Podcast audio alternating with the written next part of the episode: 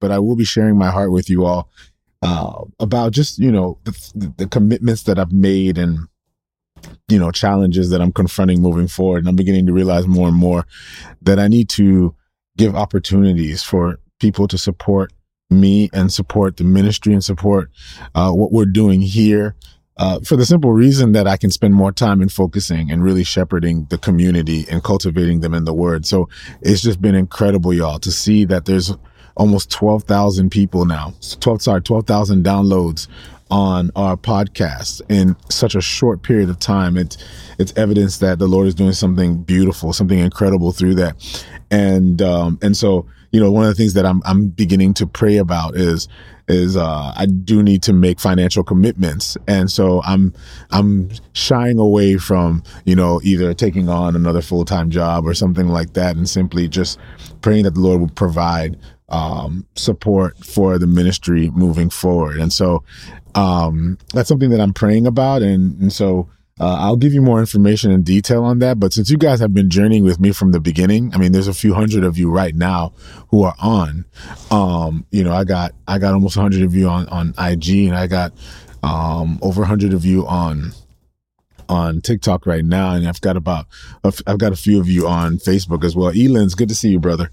But so one of the things that I'm really wrestling with is, as I'm transitioning out, I'm beginning to find less and less bandwidth for my family, and I'm going to share that. We're going to speak a little bit more about that in the weeks to come. But I just hope that you hear my heart as we engage in it. So I'm truly grateful for your support. Anybody who supports and who gives, I'm so grateful for it. It encourages me, but it also resources me in allowing me to really spend time and committing to this, because it's something that I'm passionate about. I'm passionate about you guys reading through scripture with me. The podcast is called The Read and Rant. It's The Read and Rant podcast. And that's what we're going to do today. We're going to read and we're going to rant. We're going to spend about 20 minutes reading the scripture, and then we're going to spend another 20 to 30 minutes reflecting on the scripture. I call it a rant because I have nothing prepared. I'm not here with anything prepped other than to simply ask three questions from God, and then to really to ruminate over the text out loud with you all. So you guys get to hear me rant and get to participate in it. And so the read and rant, the link is in the bio. The link is in the bio. So if you're ever interested in supporting Jesse, the link is in the bio as well. But we're restructuring in a lot of ways. We're restructuring in a lot of ways. And so you guys will be hearing soon about how you can support. Something that my wife and I have been praying about, our family's been praying about. And so either way, we'll get to that. For now, though, I want us to commit to this time in reading. That's really our priority here, is to read and to rant. And so we're going to be reading from First Samuel chapter 24, and we're praying into three questions as we get into this reflective reading. The three questions that we're going to ask is, God, what are you revealing concerning yourself? God, what are you revealing concerning yourself? The second question that we're going to ask is, God, what are you revealing concerning people? Thank you, Anita. God, what are you revealing concerning people? And then the third question that we're going to ask is, God, what are you revealing concerning me? What are you revealing concerning me? For the word discerns the thoughts and intentions of the heart. And so this is what we're going to commit to in this time today. We have people from all around the world. You just saw it. People from Botswana, from Australia, from the UK, from Nigeria, from Argentina, and all over the United States right now. You have people, and now we got South Africa in the house. We have people from all around the world right now who are engaged in this powerful time to read the word. And that's what we're going to do. Father, we ask, Lord, that you would be with us today, Lord, as we engage in your word. Father, we pray for your wisdom, Lord, to be imparted upon us. Father, give us wisdom today. Give us heavenly wisdom. Lead us, Father, and guide us as we engage in your word. Father, bless us in this word today. And we ask that in Jesus' name. Amen. 1 Samuel 24, verse 1, and it says this.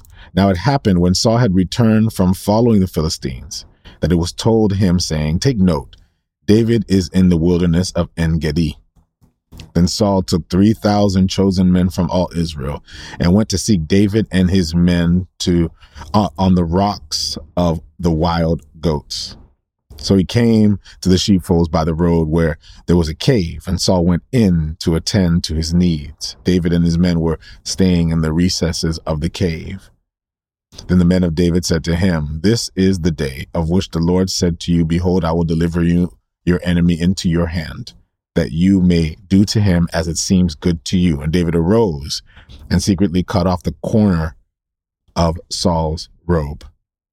Now it happened afterward that David's heart troubled him because he had cut Saul's robe. And he said to his men, "The Lord forbid that I should do this thing to my master, the Lord's anointed, to stretch out my hand against him, seeing he is anointed before the Lord." So David restrained his servants with these words and did not allow them to rise against Saul. And Saul got up from the cave and went on his way. David also arose afterward went out of the cave and called out to Saul, saying, "My lord, the king." And when Saul looked behind him, David stooped with his face to the earth and bowed down. And David said to Saul, "Why do you listen to the words of men who say, 'Indeed, David seeks your harm'? Look, this day your eyes have seen that the Lord delivered you into my hand in the cave, and someone urged me to kill you, but my eyes spared you. And I said, I will not stretch out my hand against my Lord, for he is the Lord's anointed. Moreover, my father, see the corner of your robe in my hand, for in that I cut off the corner of the robe and did not kill you. Know and see, there is neither evil nor rebellion in my—" Sorry, I got cut off there for a second. "Let the Lord judge between you and me, and let the Lord avenge me on you, but my hand shall not be against you. As the proverbs of the ancients say, wickedness proceeds from the wicked, but my hand shall not be against you.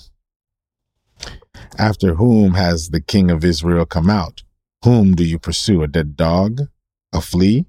Therefore, let the Lord be judge, and judge between you and me, and see and plead my case, and deliver me out of your hand."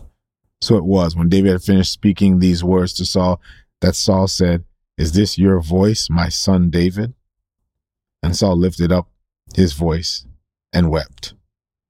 Then he said to David, "You are more righteous than I, for you have rewarded me with good, whereas I have rewarded you with evil."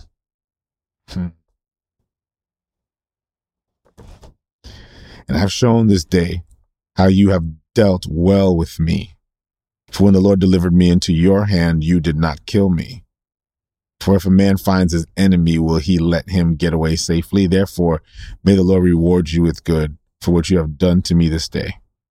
And now I know indeed that you shall surely be king, and that the kingdom of Israel shall be established in your hand. Therefore, swear now to me by the Lord that you will not cut off my descendants after me, and that you will not destroy my name from my father's house." David swore to Saul. And Saul went home, but David and his men went up to the stronghold. 1 Samuel 25, then Samuel died, and the Israelites gathered together and lamented for him and buried him at his home in Ramah. And David arose and went to the wilderness of Paran.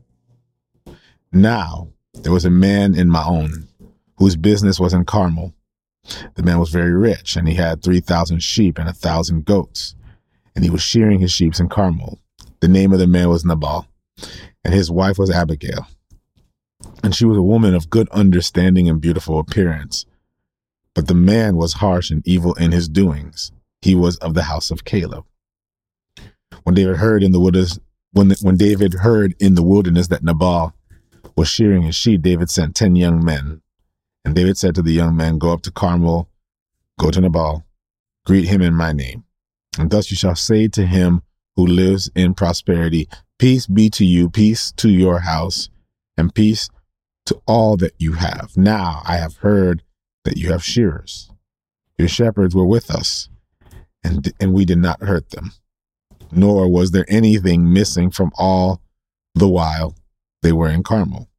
Ask your young men, and they will tell you. Therefore, let my young men find favor in your eyes, for we come on a feast day. Please give whatever comes to your hand to your servants and to your son David.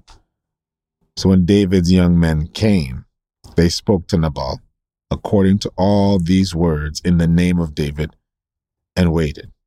And Nabal answered David's servants and said, Who is David? And who is the son of Jesse?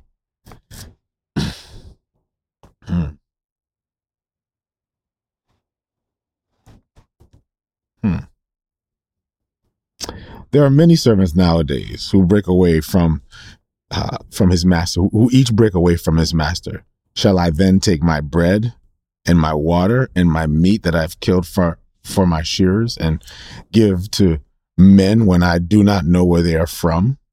So David's young men turned on their heels and went back, and they came and told him all these words. Then David said to his men, Every man gird on his sword. So every man girded on his sword, and David also girded on his sword. And about 400 men went with David, 200 stayed with the supplies. Now one of the young men told Abigail, Nabal's wife, saying, Look, David sent messengers from the wilderness to greet our master, and he reviled them. But the men were very good to us, and we were not hurt, nor did we miss anything as long as we accompanied them. When we were in the fields, they were, accompanying them when we were in the fields. What's going on with me today? They were a wall to us both by night and day. All the time we were with them keeping the sheep. Now, therefore, know and consider what you will do, for harm is determined against our master and against all his household, for he's such a scoundrel that no one can speak of him. Then Abigail made haste and took 200 loaves of bread, 2 skins of wine, 5 sheep already dressed, 5 seahs of roasted grain, 100 clusters of raisins, 200 cakes of figs, and loaded them on the donkeys. And she said to her servants, Go on before me, I am coming after you. But she did not tell her husband Nabal. So it was, as she rode on the donkey, that she went down under the cover of the hill, and there were David and his men coming down toward her, and she met them. Now David said, Surely in vain I protected all that this fellow has in the wilderness, so that nothing was missed of all that belongs to him. And he has repaid me evil for good. May God do so, and more also, to the enemies of David. If I leave one male of all who belong to him by morning light. Now when Abigail saw David, she dismounted quickly from the donkey, fell on her face before David, and bowed down to the ground. So she fell at his feet and said, On me, my lord, on me let this iniquity be. And please let your maidservant speak in your eyes and hear the words of your maidservants. Please let my lord regard this scoundrel Nabal, for as his name is, so is he. Nabal is his name, and folly is with him. But I, your maidservant, did not see the young men of my lord whom you sent. Now, therefore, my lord, as the Lord lives and as your soul lives, since the Lord has held you back from coming to bloodshed and from avenging yourself with your own hand, now then let your enemies and those who seek harm for my lord be as Nabal. And now this present which your maidservant has brought to my lord, let it be given to the young men who follow my lord. Please forgive the trespasses of your maidservant, for the Lord will certainly make for my lord an enduring house, because my lord fights the battles of the Lord, and evil is not found in you throughout your days. Yet a man has risen to pursue you and seek your life, but the life of my lord shall be bound in the bundle of the living with the Lord your God, and the lives of your enemies he shall sling out as from the pocket of the sling. And it shall come to pass, when the Lord has done for my lord according to all the good that he has spoken concerning you, and has appointed you ruler over Israel, that this will be no grief to you, nor offense of heart to my Lord, either that you have shed blood without cause, or that my Lord has avenged himself. And when the Lord has dealt well with my Lord, then remember your maidservant." Then David said to Abigail, "Blessed is the Lord God of Israel, who sent you this day to me, and blessed is your advice, and blessed are you because you have kept me this day from coming to bloodshed and avenging myself from my own hand.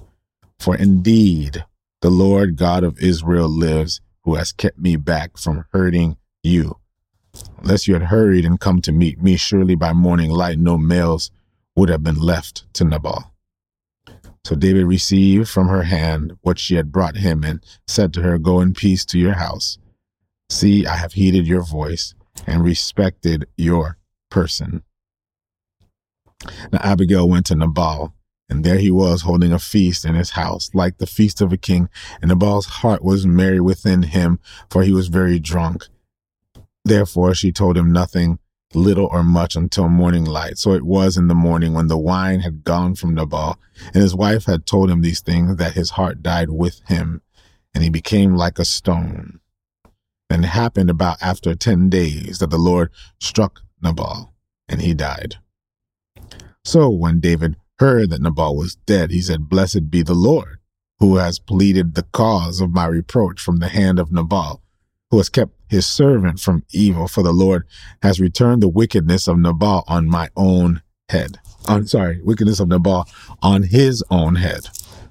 And David sent and proposed to Abigail to take her as his wife. When the servants of David had come to Abigail at Carmel, they spoke to her, saying, "David sent us to you to ask you to become his wife." Then she arose, bowed her face to the earth, and said, "Here is your maidservant, a servant to wash the feet of the servants of my Lord." So Abigail rose in haste, rode on a donkey, attended by 5 of her maidservants, and she followed the messengers of David and became his wife. David also took Ahinoam of Jezreel. So both of them were his wives. But Saul had given Michal, his daughter, David's wife, to Palti, the son of Laish, who is from Galim.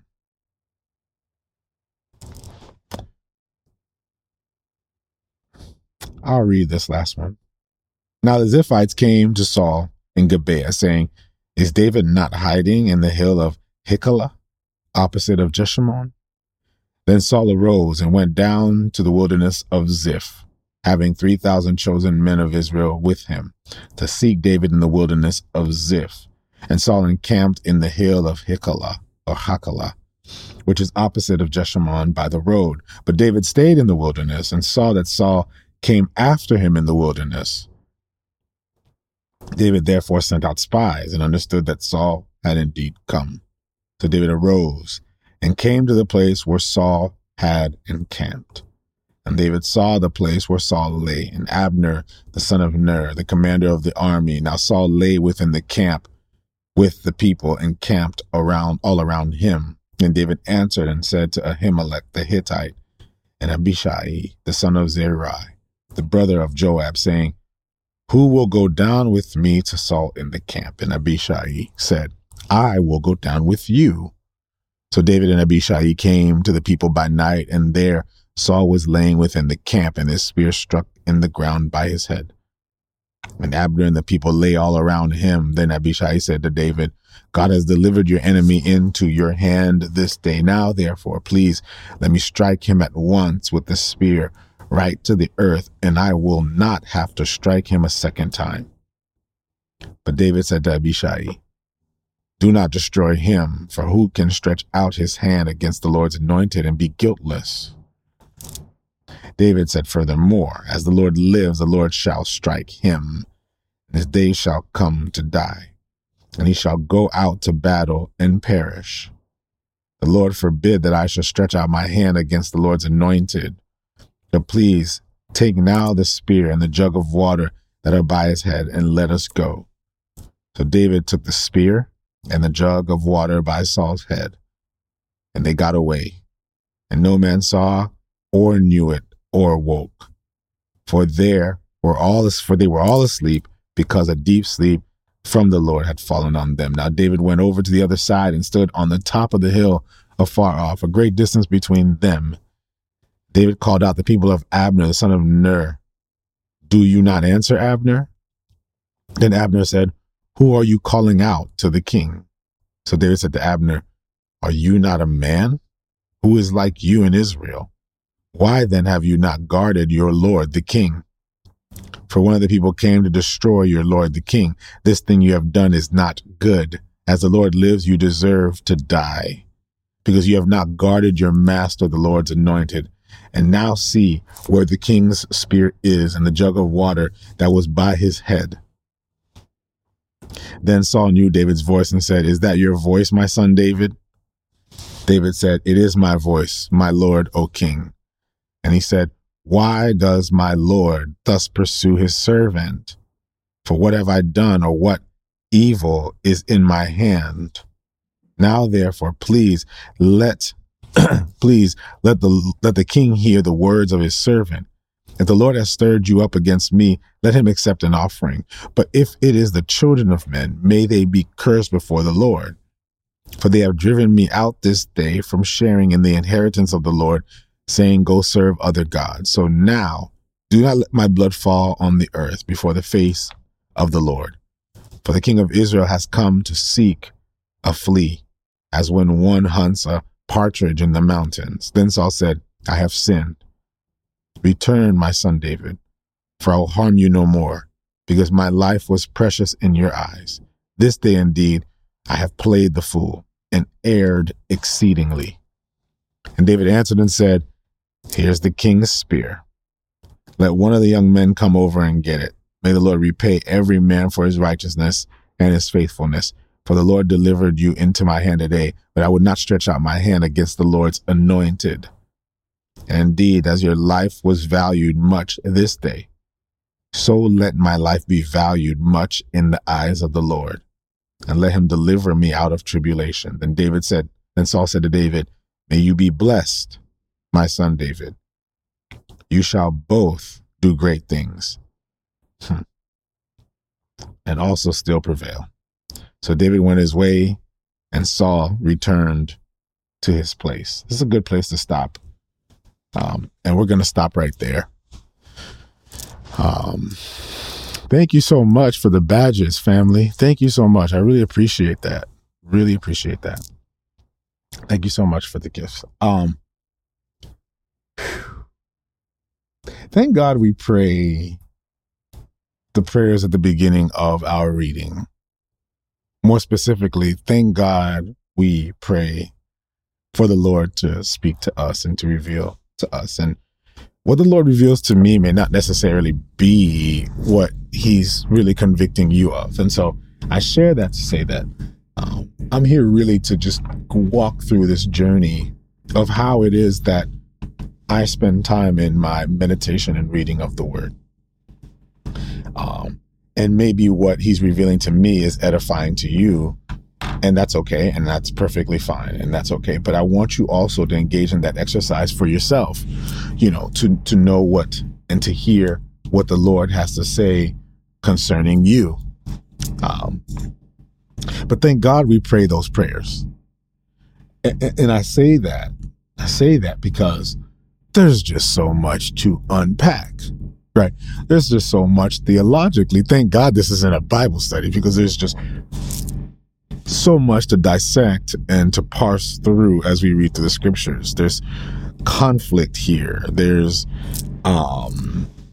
betrayal here. There's also allegiance here. There's so much to unpack. And then, of course, you throw in the multiple marriages right there at the end of chapter 27, right? Where you see the multiple marriages, and all of a sudden, 25, at the end of chapter 25. And you're like, wait, hold on a second. Now David's getting married to multiple women. And there's a lot of questions. And there's so much there to unpack. And I don't really have the time afforded to sit down and to answer all the questions, but more specifically to point out a few things.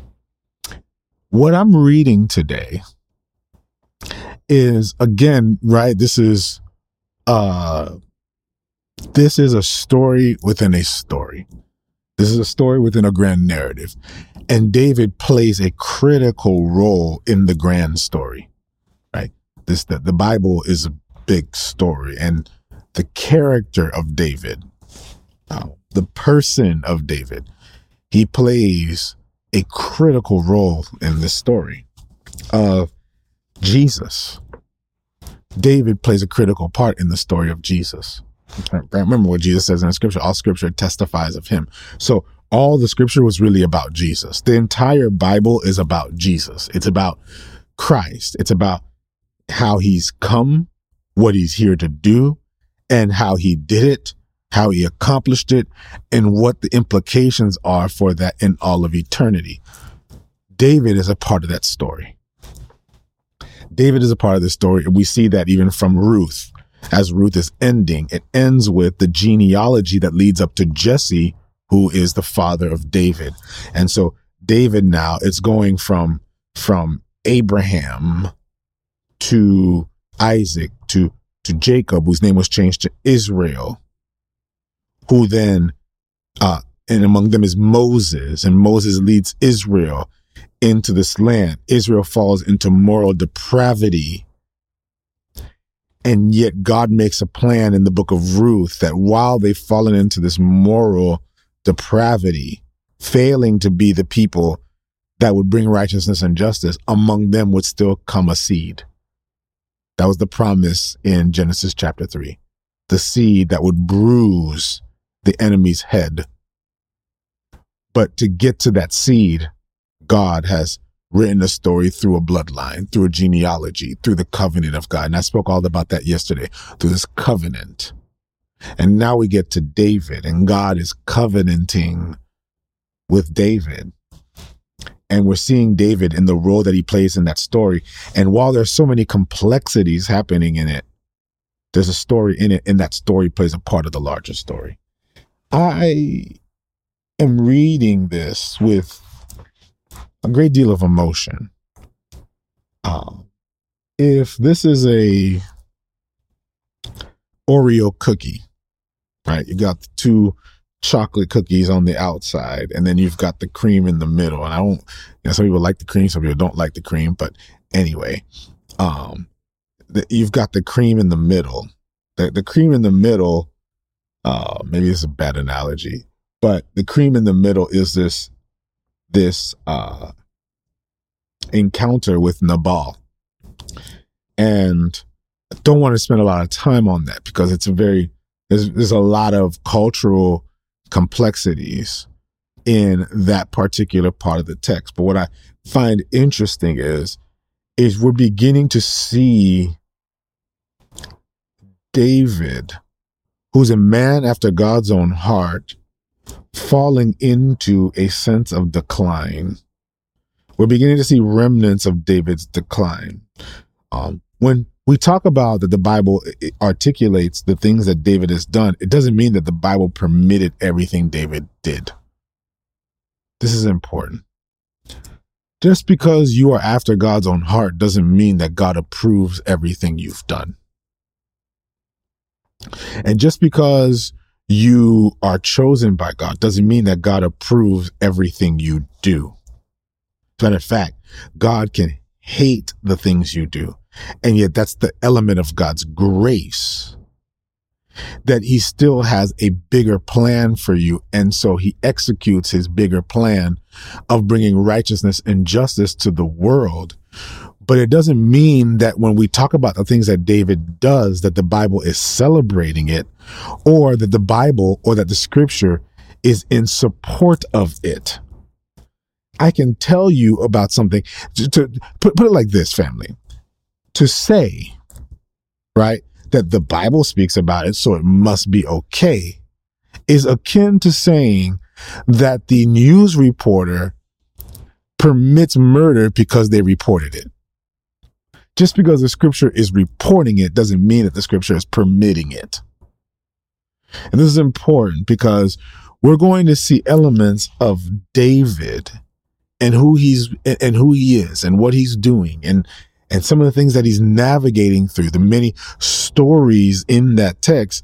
And often you're going to see some stuff that you go, But this man's a man after God's own heart. How is it okay that David did this? It didn't say, the scripture did not say that it was okay. The scripture say that it happened. And because it happened, we know how it ends with David. Let's make sure we understand this, that God had an incredible plan that he initiated and enacted through David. But please, let us not forget that it did not end well for David. Let me say that one more time. And I'm just attuning you to this, that it did not end well for him.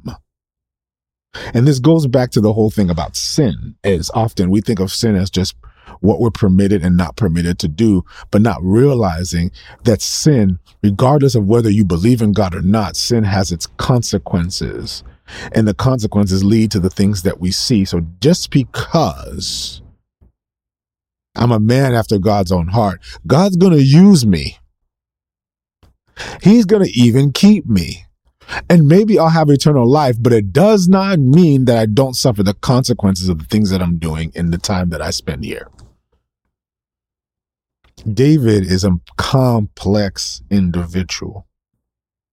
He's very complex because this is a man who is honorable. This is a man, and that's why I say it's sandwiched between these two things, because here is David getting ready to enact vengeance on Nabal for rejecting his soldiers and rejecting them for this meal that he's about to have. And of course, Nabal's wife comes in and she just asks for mercy because she knows and she's heard about David and all his successes and all the things that he's accomplished. And so Nabal quickly comes to him and says, "Hey, please spare my family, spare our people." And David spares them. This guy dies. And David quickly goes and asks her to be his wife. Now, you can say, well, that's how culture was at the time. That's how things were at the time. Yeah, but there's a problem here. Is that now this thing that David is tapping into, this is becoming about power. This is becoming about influence. This is becoming about the things that God is against. And so David, of course, marries Nabal's wife, but he also marries Ahinoam of Jezreel. So before this chapter ends, he's gotten married twice, and he already has a wife that he had to run home from. So we're beginning to see here that David, while there's one side, there's a dark side. There's another side to David that I think sometimes we often ignore. And there's a side to David that I think is unfair, because when we present David like he's this hero. We present David like he's this man who's, this great man, and there's greatness in him, no question. And he's been chosen by God, and there's no question about that. But my goodness, David, he's got some flaws, and he's got some issues. And so that's what's in the middle. But on the outside of that Oreo cookie, those two chocolate cookies on the outside, are two stories. I love that we read it this way, and I think it's great that we read it this way, because on the outside of that chocolate cookie, and on that Oreo cookie are the two chocolate cookies. You got the cream on the inside, and then you've got these two chocolate cookies on the outside, and both of them are very similar stories. One is a story of how David spared Saul. Both of them are similar stories, and that David spared Saul when he had the opportunity to kill him and to end this conflict. On one side, Saul was awake and was aware. On the other side, Saul was asleep. And I find it interesting that we're beginning to see a deficiency in David in the middle. But we're going to see the brokenness of David on the two sides of it. Ooh, it's Oreo cookie. On the outsides, we see a brokenness, and on the inside, we see the deficiency. David may start, we're beginning to see a problem with the women here with David. But we're seeing that this problem may be coming out of a brokenness. Because, you know, most of our sin issues are brokenness issues, and our brokenness issues come out of not just repentance issues, but they come out of a lack of faith and a lack of acceptance to the truth of God and the gospel and what he has done. David is broken. And we see the complexity of David. David is complex, and he's complex because his relationships are complex. Complex man with complex relationships. And no relationship was more complex than his relationship with Saul. Man, David and Saul.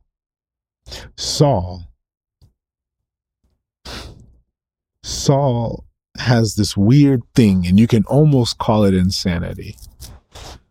Saul, on one side, sees David as his son. That's what we see in the scripture. He's like, my son.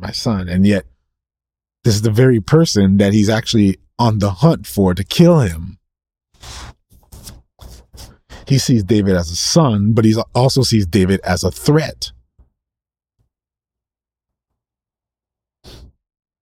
He sees David as a son, but he also sees him as a threat. And so because he sees him as a threat, the very things that David wants, he cannot get from him because Saul loves him, but Saul loves himself more than he loves David. Saul loves his position more than he loves David. Saul loves his power more than he loves David.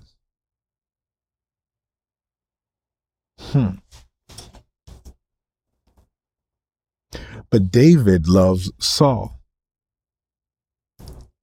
David in this text, if we look and you go back to chapter 24, as we read it, David sparing Saul, David calls him his father. And I always found that in verse 11, he says, "Moreover, my father, see, you see the corner of your robe in my hand." He cuts off a piece of his robe just to let him know, I could have murked you right there. I could have killed you right there. I could have been done right there. That it'd have been done for you, it'd been over, and this battle would be done. But I'm just going to cut your robe just to let you know what I could have done and what I didn't do.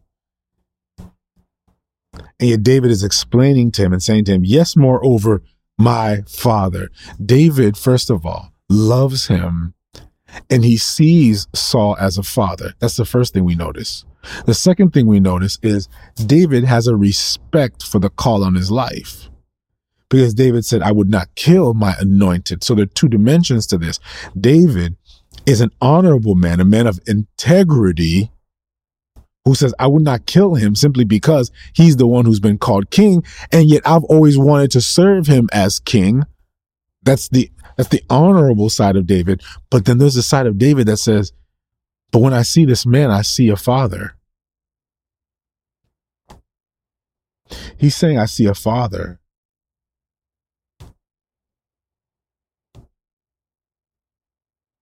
And Saul's relationship is complicated. And I think we miss the complexity of humanity sometimes when we read these stories. We don't see how complex these characters are, because in verse 16, what sticks out to me is he says, so it was when David had finished speaking these words to Saul that Saul said, is this your voice, my son David?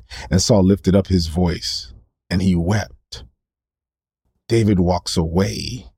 Saul doesn't see him, but he can hear David's voice, and he knows it's David. And then he begins to weep. This is not how it's supposed to be.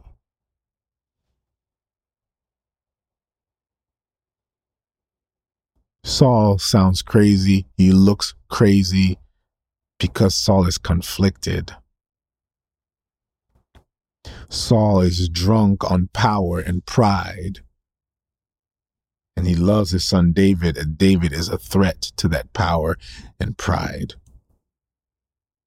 And so I love you, but I'll kill you. Isn't it funny how we will hurt the people we love because of our own thirst for power and our pride.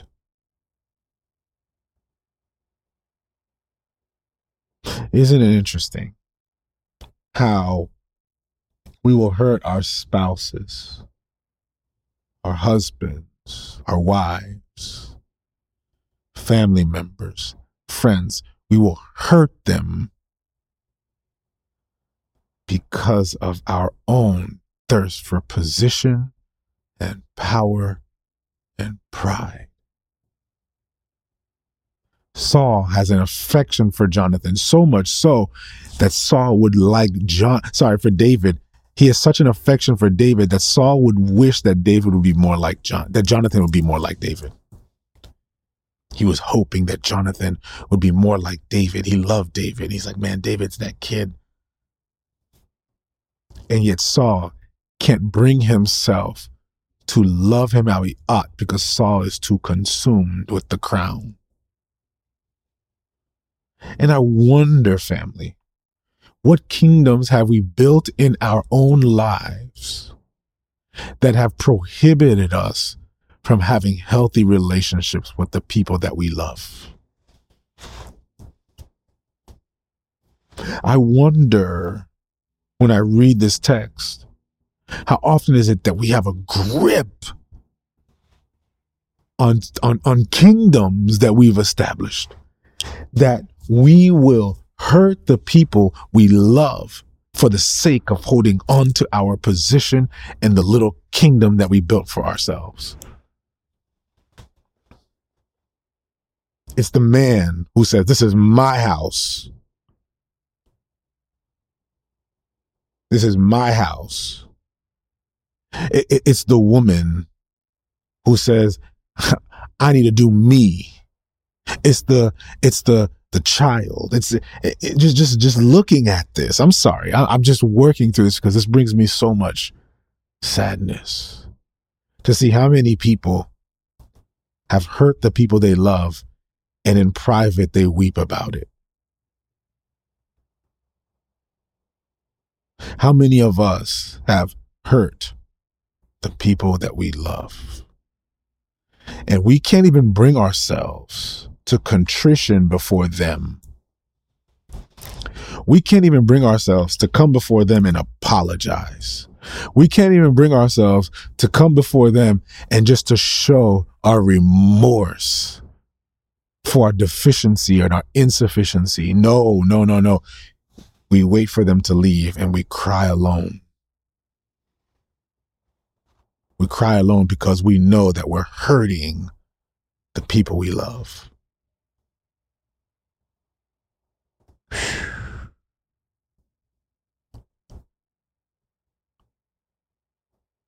Saul is hitting bottom. Saul sees the end. Because Saul can't let go. He can't let go of his kingdom. He can't even let go of his kingdom. And he speaks and he stays silent. Just imagine being in that cave and standing there and seeing the robe ripped and hearing the voice and knowing that's the voice of the person that you have mentored, the person who lived in your home, the person who you called your son, and hearing him say the words that he just said in the scripture. And the moment that he leaves, that's when you weep. Because, man, I can't weep in front of him.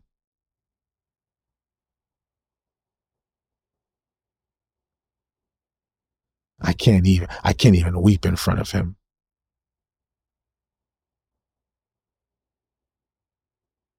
Pride. So destructive. And there are many of us here today, and I don't know why I'm being led here, but it's just where I'm being led. But there are many of us today. We're distant from the people we want to be close to simply because we can't repent from our own pride. We're holding on to things that aren't even ours anymore. Saul knows very clearly that the kingdom is not his anymore. Saul affirms on the other side of that cookie, and on the other side of that story, Saul has already affirmed that David will be the king of Israel. Saul already knows the kingdom isn't his because over 30 years ago, the prophet had already told him that he'd lost the kingdom. Saul knew that he was operating on grace, and Saul knew that it was just the mercy of God that had him still in position. Saul knew he was already fired.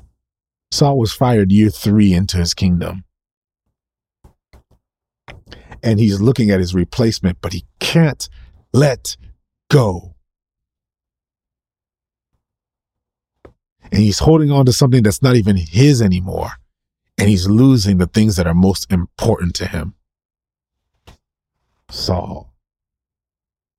How the devil is a liar. This is how the devil operates. This is how the devil works. David has preserved Saul, but Saul can't let go. How do we know that? So much so because there's a second encounter. On the other side of that story that we just talked about David's brokenness, is a second encounter. And Saul now is sleeping, and David comes before him, and David takes his spear and his water jug because a deep sleep fell on everyone. He could have killed him right there. And even though he didn't kill him right there. And then he showed evidence that I was right next to you and I could have killed you with your own spear, gave him his spear back and the water jug back and walked away because he said, I will not kill those who've been anointed by God, but you've also been my father. And in that exchange, in chapter 26, in that exchange, Saul calls him his son again. You're my son. David says, you're my father. David has some deep, deep, deep daddy issues.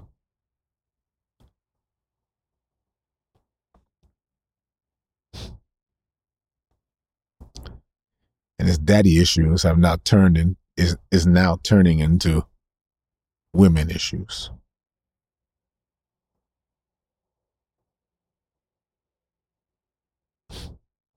Daddy issues. Daddy issues. Imagine you're David. You've always wanted to serve this man, give your life to this man, do everything this man says. This man would never accept you. He's even calling you son, and he would never accept you. He keeps trying to get rid of you, and now he's trying to kill you. Oh, and then on top of that, Jesse didn't even want you.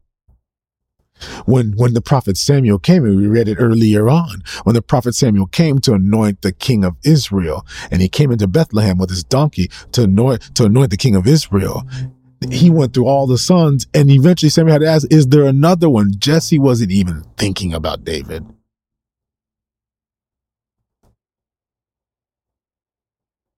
Imagine not being even thought of to be part of the family. David did not have a father in Jesse. And now he's looking for a father in Saul. And Saul is calling him his son. And David's thinking, I finally found what I'm looking for because I need a father. Daddy issues. Daddy issues. Manhood. And I'm going to close. Manhood. I just want to say this real quick, that manhood, the issue of manhood is really an issue of fatherhood. Very rarely will you ever hear a woman say, I didn't have anyone to teach me how to be a woman. A woman's father issues are profoundly different than a man's father issues. Very rarely do you hear a woman say, I didn't have anyone to teach me how to be a woman. That's not usually her issue. But you will hear on the regular men who say, I didn't have a person to teach me how to be a man.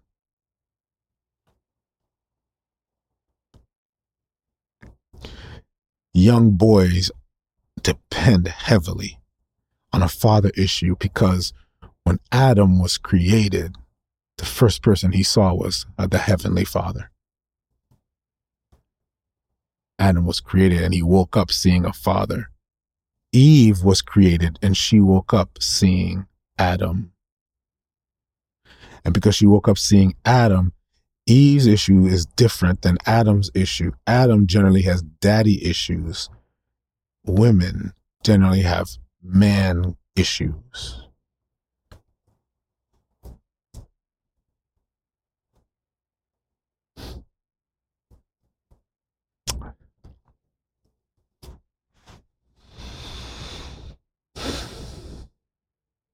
David,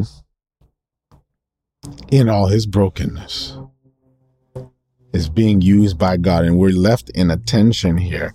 And I know there's really no resolution. We're going to have to get to it because the next chapter begins to resolve what's going on here with David. But the reality is that David has not had a father. And because he has not had a father, he doesn't know how to be a man. He's wise. He has integrity. He has all of that. But he has not been discipled into being a man. David is a boy with incredible power.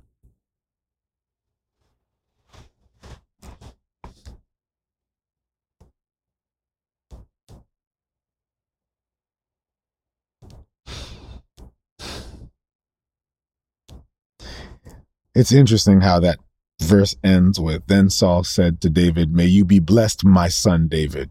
Verse 20, the last verse we read in this reading today. "May you be blessed, my son David. You shall both do great things and also still prevail." So David went on his way and Saul returned to his place.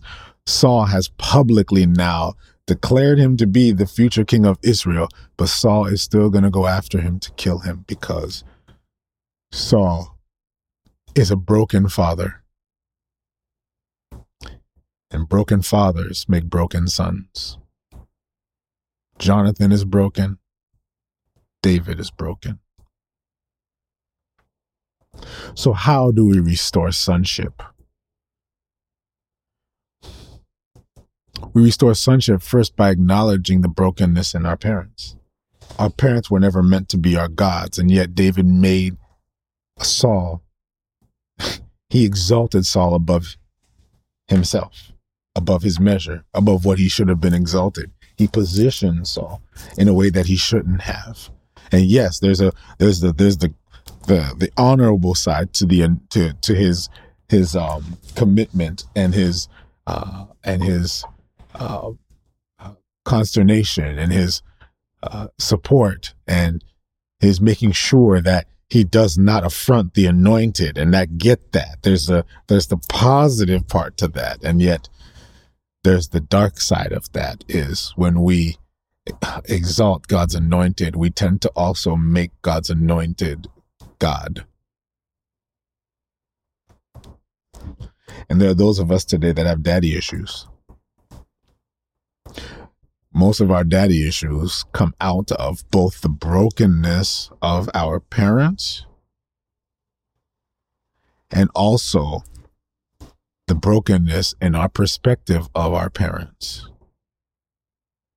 We've made our parents things that they could never be, not realizing that our parents are children just like we are, trying to figure out this thing called life, trying to navigate through this thing called life. And we fail to acknowledge that many of our daddy issues are really idolatry issues. We made dad somebody that he should have never been. And so dad now, because we trusted him in this way, because we depended on dad in this way, because we sought after dad in this way, we have lost ourselves in all of it because we're defining our growth and our trajectory of our lives through our broken fathers. And so when we do that, we end up with broken results. And yet God came to restore fatherhood. actually in Jesus Christ, fatherhood was restored, that now we don't look to our earthly fathers as the finality of what fatherhood is, but that the finality of our fatherhood is now in Yahweh. He is our heavenly Father, who is without blemish, who has no character flaw, who loves us. And through Jesus Christ, we've been adopted into him, that he can now be our Father. Fatherhood does not come in blood now, but fatherhood comes by faith. And it's there that you can begin to see who you are, because what you are is the remnant of God the Almighty, and not just the remnant DNA of your father. Your father might be broken, but God is your Abba. And yet your father is the Son of God as well, and a child of God. So the very father that you have that's broken, you forget to realize that while he may be broken, he's a son just like you. And one day you are all siblings together, and that God simply entrusted him with the moment and the season in your life of dependence. But then that moment where you're independent, that God now asks for you to be dependent on him and not on your father. And your father's going to make mistakes. He's going to be, some fathers are broken. Some fathers are profoundly broken. Some fathers may be straight up scumbags. Some fathers, but guess what? The trajectory of your life is not conflicted or dependent upon where your father is and what your father did and who he was. But if you can just release that from your life and begin to accept that Yahweh is your Father, then you can find true restoration in sonship. Some people, their father was abusive because their father was abused. And all he's done is transferred it. So if you want to break the generational curse over your life, break your perspective of who your heavenly Father is and who your father is. David is going to go to the grave with this brokenness. And not because God didn't use him, because God used him mightily for his plan and his mission. And David was a prophet. David wrote, David was used by God, loved by God, a man after God's own heart. But David could not release this brokenness of a father who was prideful and who cared more about his kingdom than he did about his son. So let's receive the Father through Jesus Christ. Father, we ask, Lord, right now that you would, even in this time, Lord, in this tension in this text, Lord, as we see now that there's a decline happening. We see David, even in his rise, in his meteoric rise, we're also beginning to see holes and broken places in him. And Father, we're being reminded today of the broken places in our lives. And we're being reminded, Lord, how broken we are. Broken by what people have done to us, broken by family, broken by, just broken. And yet we realize also how much we perpetuated brokenness as well, Father, that often we are so consumed by our own thought and our own lives and what we want and our own pride that we lose relationship with the people that we love. And we end up hurting the people that we love. We are so broken, oh Lord. And we know that the answer to this is Jesus. We know that you are the answer. We know that the answer comes through you. We know that if we would just accept you as our Father, to know, Lord God, that we are affirmed by you, that it is not our kingdom, but your kingdom. It's not our lives, but it's you living through us and your spirit living through us. If we would just depend on you and just believe, Lord, that our DNA lies in you and not in where we came from and not in who we came from, but in the fact that you have called us and have adopted us as your children, Lord, to impart on us the wisdom and the knowledge of who you are. Father, if we would just accept that, Lord, we know there would be healing. So Father, I ask right now that you would give us healing in this season. Healing for those, Lord, who are broken. Healing for those who are perpetuating brokenness, Lord, that you would forgive us and teach us, Lord, to let go and to rely entirely upon you. And we ask that in Jesus' name. Amen.